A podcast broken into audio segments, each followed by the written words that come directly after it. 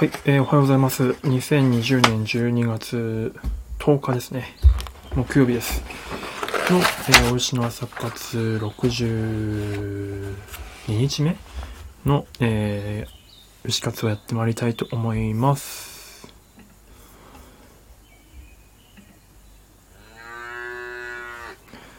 はい、ということで今日はジェスチャードローイングをしていきたいと思います。まあ、ただただクロッキーみたいなのを書いていくっていう感じなので、まあ、そんなに何を話すかとかは決めてないんですけど、なんとなく、あの、最近見て、あ聞いている古典ラジオっていうんですね。えー、っと、まあ、世界の歴史を、えー、見ることで、あまあ、知ることでですね、いろんなことをこう考えられるようになっていくみたいな、まあ、コンセプトのまあ、ラジオがあるんですけど、その中で聞いたお金の歴史、お金の歴史について、なんとなく自分の今さっき聞いて思ったようなことをアウトプットしながらやっていこうと思います。よいしょ。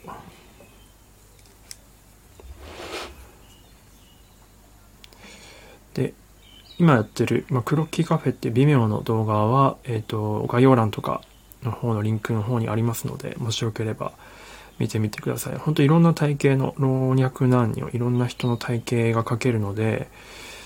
あの、おすすめです。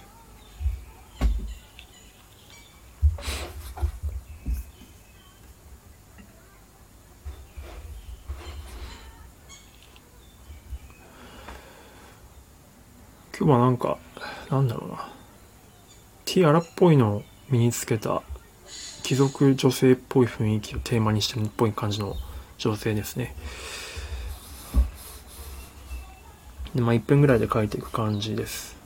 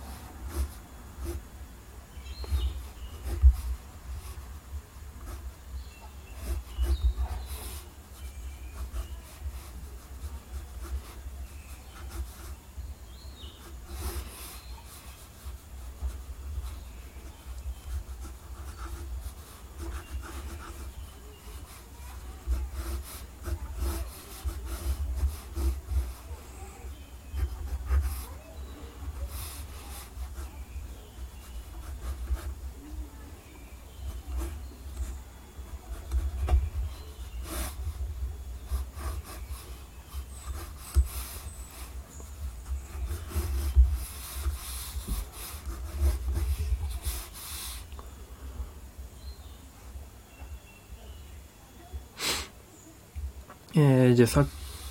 きの話の続きなんですけど、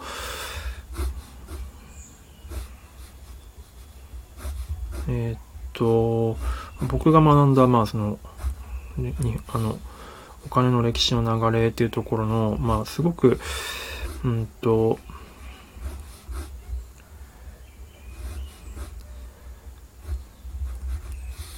最初から行くと、その、まあ、貨幣の成り立ちとか、貨幣とコインの違いと、えっ、ー、と、あとはその、紙幣とコインというのを全く別の、僕が今、僕らが今使っている紙幣と、え僕らが今使っているコインの、うんと文脈っていうのは全然違うっていうような話とか、紙幣には2種類あったっていうような話とかっていうところからまあ始まっていくところではあるんですが、ちょっと自分が今日聞いてたところはその最終の方ですね。えっ、と、まあ資本主義とか銀行のあたりの話、まあかなり18世紀、ん？もうちょっと前か。16、7世紀ぐらいから、うんと、1、9世紀、まあ、産業革命、そして第一次世界大戦とかっていうところの流れが非常に面白かったので、その辺の話をちょっと、正しくない情報が交え、混ざりつつだと思いますけども、自分の思考を整理したいので、話していきたいと思います。えー、っと、まず銀行の成り立ちあ、ちょ、か、うんと、株式会社か。株式会社っていうのが、実はすごく、えっ、と、革新的な仕組みだったっていうような話で、まあ、この辺本当は銀行の話とかを話さないとなんとも分かりづらいところだと思うんですけど、そこも自分ちょっと整理できてないので、えっ、と、株式会社の話をしたいと思うんですけど、株式会社っていうのがすごく革新的な仕組みだっていうのは、えっ、とですね、何かっていうと、一つの目的に対して、事業とかに対して、えっ、と、たくさんの大人数の人が同時に、えっ、と、ベクトルを同じにして、えー、向き合っていく事業を達成しようというふうに動いていくっていうのをかなりのリスク分散を兼ねてやれているっていうような仕組みっていうところが、うん、と株式会社のすごく画期的なところだったっていうような話ですね。その例えば他の組織で言うと、まあ、例えば町とか自治体とかあとまあ国とか、えー、あとは州えーと、教団、うん、宗教団体とかとあると思うんですけどそういうところのそのトップの人とかっていうのは、うんと、かなりリスクを背負っている。王とかもう首跳ねられたりとかしますからね。それであしまった。とあリリナさんおはようございます すいませんちょっと今ジェスチャードローイングをしながら自分のさっき学んだ歴史の話をちょっと一人でアウトプットしてたところです。えー、っと、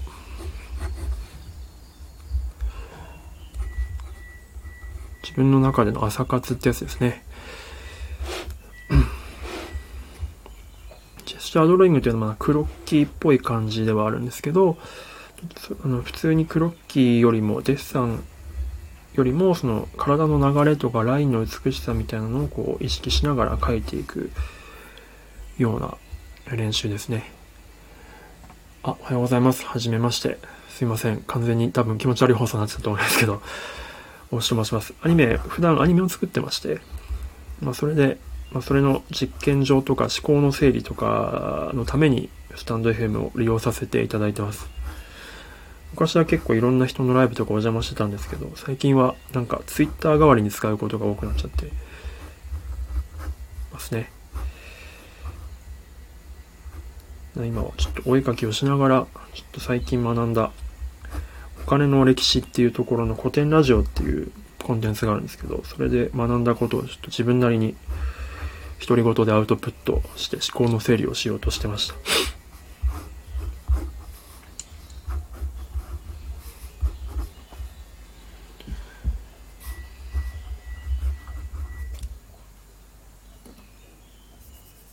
全然出入り自由なんで。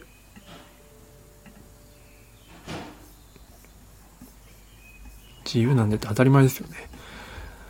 あえて言われる、言う必要もないことですけど。全然お気兼ねなく。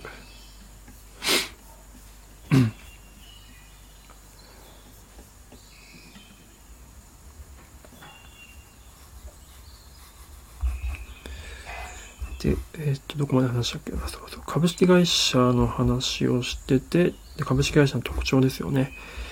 の話をしてて、リスクが少ない組織団体だっていうところがすごく画期的な、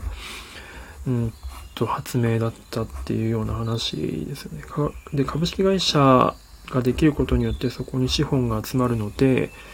えー、っと、急激に経済が発展していったっていう一方で、えお金が集まりすぎたりとかすることによって、とまあ、インフレとか、えー、っと、まあ、恐慌、大恐慌とかっていう概念が当時なかったので、そこのリスクがすごく大きかったから、えー、っと、一回、ちょっと株式会社のやつをやめましょうっていう動きになって、王政が強まった世界的にと。で、その流れの中で、うんと、10、何世紀だろうわかんないけど、アメリカの方で、えー、っと、まあ、産業革命によって長期期間が生まれて、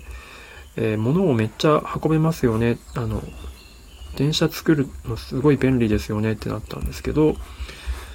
えー、電車を作って、鉄道を作るのにはめちゃくちゃ金がかかるから、そこにはやっぱり資本が必要だねってなったので、やっぱり株式株式会社の仕組みを、えー、作り、もう一回やりましょうっていうことで、そこでもう一回株式会社が、え、ー、と、盛り上がり始めたと。で、どんどんどんどんそこにお金が集まるようになっていって、えー、で、どうなったんだっけな。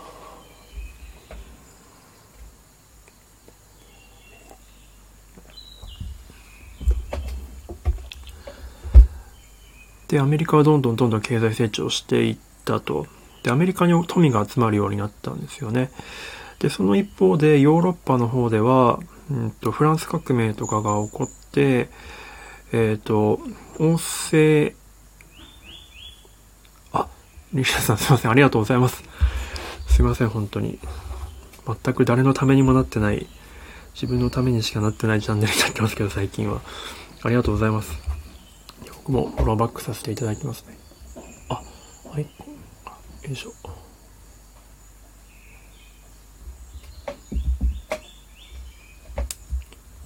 はい、フォローバックさせていただきました。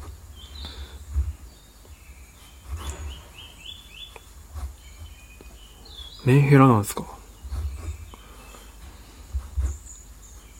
よいしょ。すげえポーズだな、これ。難しい。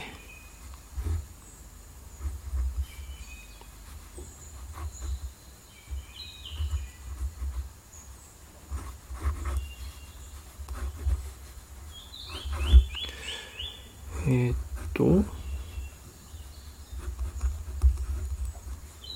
と頭でかくなってしまった。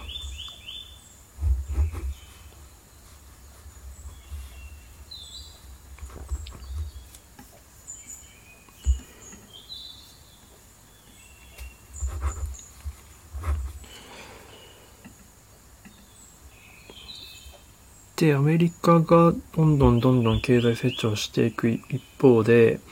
ヨーロッパの方ではフランス革命を機に、えっ、ー、と、王様よく、王政良くないっていう動きになっていった、そういう概念が生まれた時に、王様たちは危機感を感じて、全力でフランスぶっ潰そうみたいな、そういう思想は良くないっていうことで、でいろんな戦争が起こり始めると、ヨーロッパの方では。で、それによってどんどんどんどん国力が、ヨーロッパの国々は国力がそがれていって、で、その流れの中で、でも植民地はどんどんどんどん広がって、アジアとかアフリカとかが広がっていく中で、国力は上がっていくんですよね。で、お互いを牽制して最終的にこの勃発したのが第一次世界大戦で、で、ここで、それぞれの国が本気で全力で削り合いを始めてしまったので、どこの国も全部共倒れになってしまうと、疲弊してしまう、イギリス、当時世界最強だったイギリスも、めちゃくちゃお金かけちゃって、国力がかなり弱まると。で、その中で唯一外にいたアメリカが、本当に一人勝ちの状態でめちゃめちゃ発展していって、で、第一次世界大戦の、うんと、バランスを取った、まあ、イギリスとフランスを助けたアメリカが、当時一番経済的に強かった国力があったので、まあ、そこで基軸通貨がドルになったことによって、アメリカが、えーと、覇権を握っていったっていうような流れだと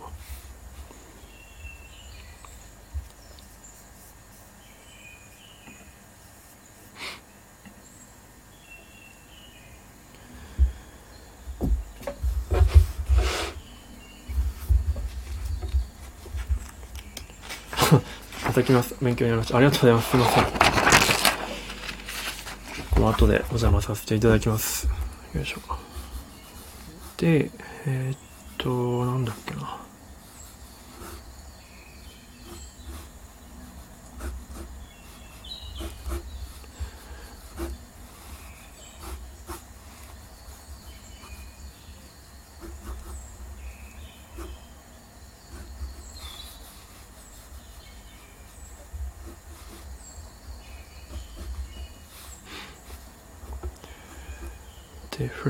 イギリスの、ヨーロッパでフランスとイギリスが、えっ、ー、と、争っていったけど、イギリスが、当時全然貧弱だったイングランド、イギリスが、えっ、ー、と、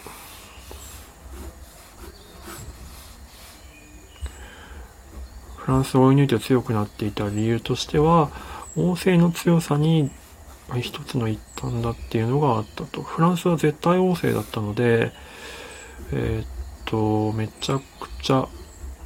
その、押さえつけというか締め付けが強かったから、その、どんどんどんどんブルジョワジー、まあお金持ちの一般市民が増えてきたにもかかわらず、絶対王政のために色々と不自由だったと。でもその一方でイギリスは、うんと、王権が弱かったんですよね。弱かったから、後進国ではあったものの、産業革命というものが、まあ、紙、えっ、と、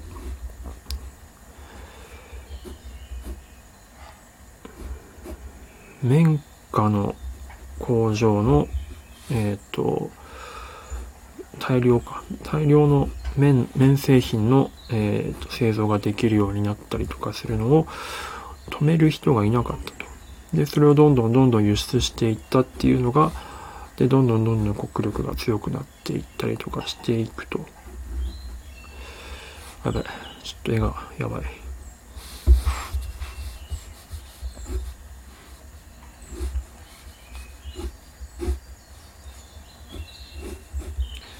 なので、フランスはちょっと取り残される形で、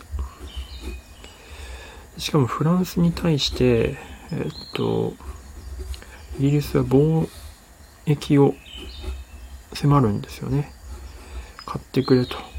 麺を買ってくれって言って、うんと、当時のフランスはなぜかそれを飲んじゃうんですよね。で、それによってフランスの自国の工業、まあそっかな、なぜ飲んじゃうのかは、それはイギリスのその麺の製品の質が良かったからか、しかも安かったからですよね。産業革命によって大量生産ができるようになってるから、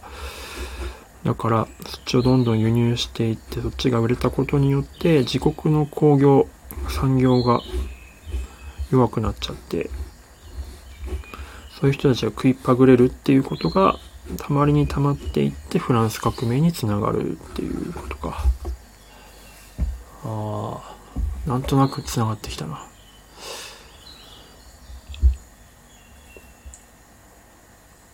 あ、ハンさんおはようございます。すいません。ずっと独り言喋ってたんで多分気持ち悪かったと思うんですけど、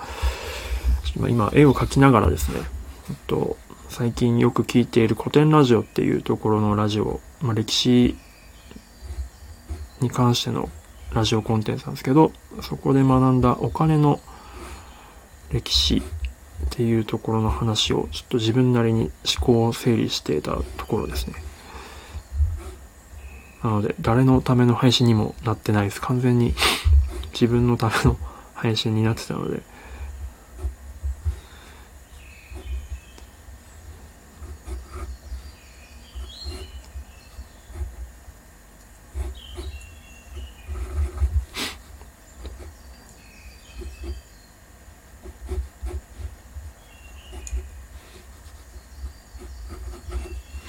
A 時代はクロッキーカフェっていう Vimeo の、えーと、コンテンツを使って練習してます。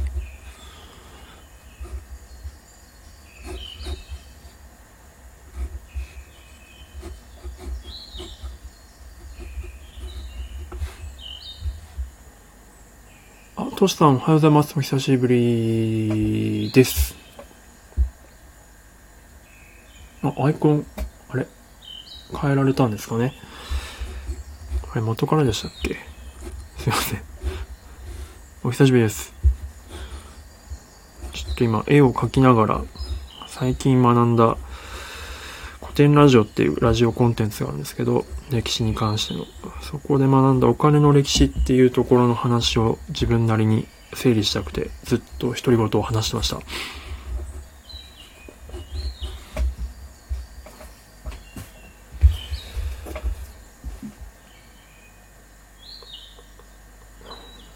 株式会社と資本主義っていうのは本当両輪っていうところが面白かったな。中国が、うんと、そう、中国の話が面白かったんだよな。中国が資本主義の世界の中であっという間に蹴散らされてしまった理由の一つとして、中国の国が安定しすぎていたからっていう理由が面白かったっすね。だからイギリスとかフランスとか産業革命が起こったところは、本当にその外圧とか、あと内圧、政権があんまり維持できないぐらい左右に触れまくっていたので、なので、その王、王に頼っていられない、こう、公の、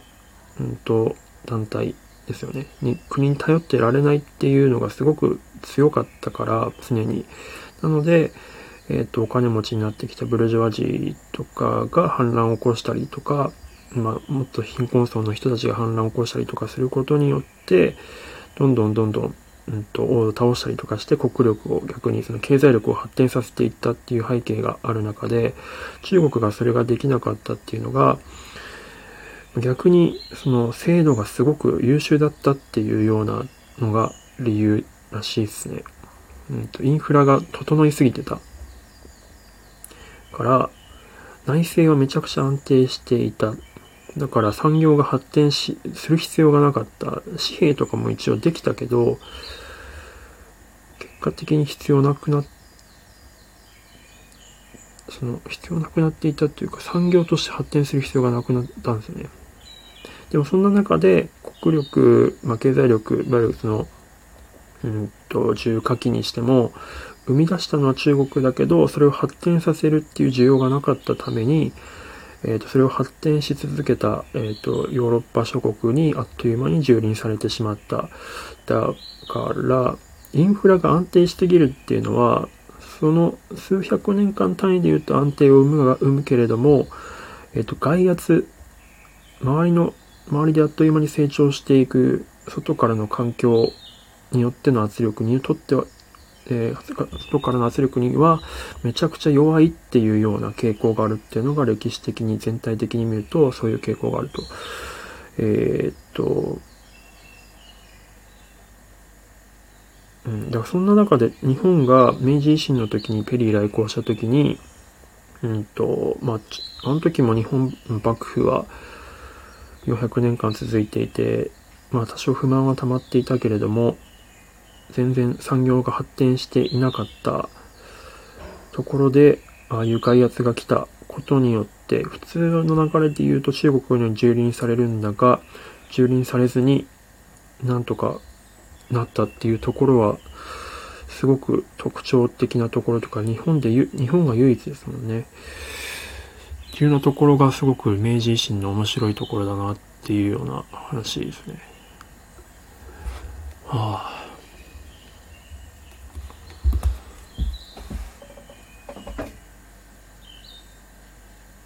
あ、すいません。完全に独り言喋ってました。申し訳ない。えっと あ、アイコンが同じでしたか。あ、なるほど。えー、安定してるのは文化がすでに成熟していたってことですかね。あ、そうみたいですね。おっしゃる通りみたいでございます。だから、インフラが整いすぎてるっていうことは、ある種そういった意味では、外の環境からの圧力に弱いっていうことは多分普遍的な事実としてあると思うので、それを今に置き換えたときに、うんと、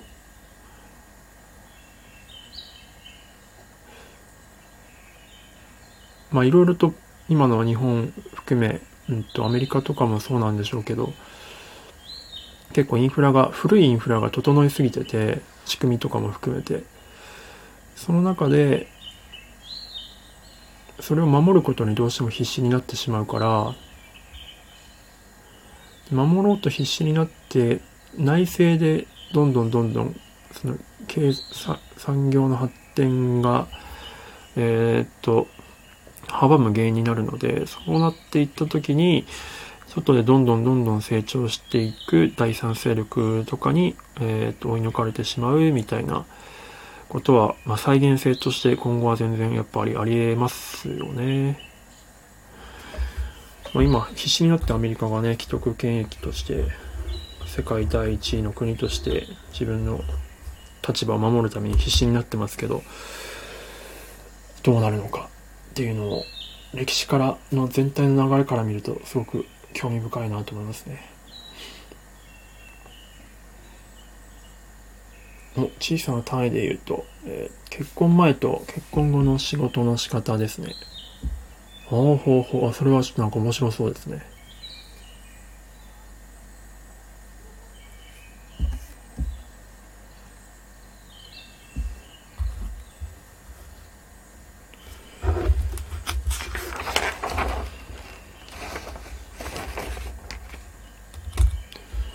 結婚前と結婚後の仕事。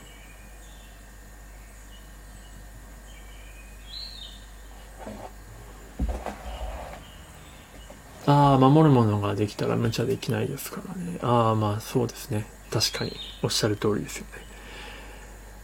確かに。僕は逆に言うと、まだ結婚してないので、どんどん攻めていかねばという感じですよね。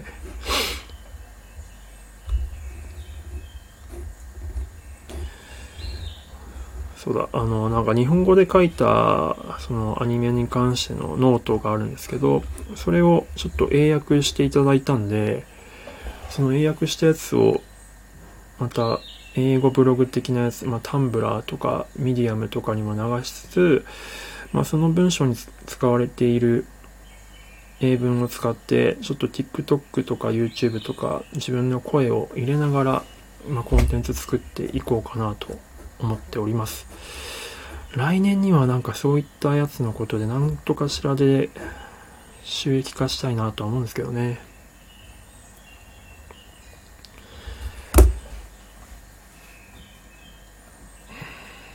っていうのが、とりあえず来年の目標ですね。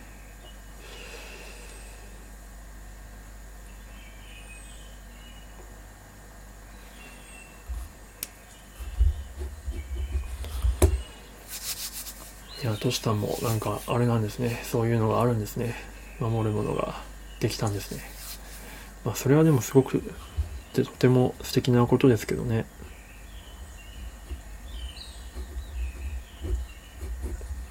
なんかでも結婚とかすると、うん、なんて言うんでしょう。なんか、風向きが変わるっていう風な話も聞きますけどね。いい意味で。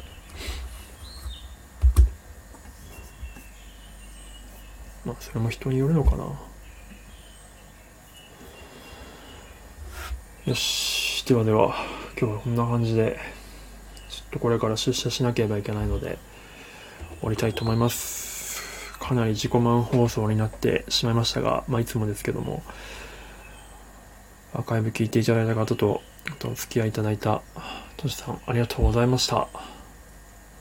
ありがとうございます。お疲れ様でございます。ではでは、えー、素敵な一日をお過ごしください。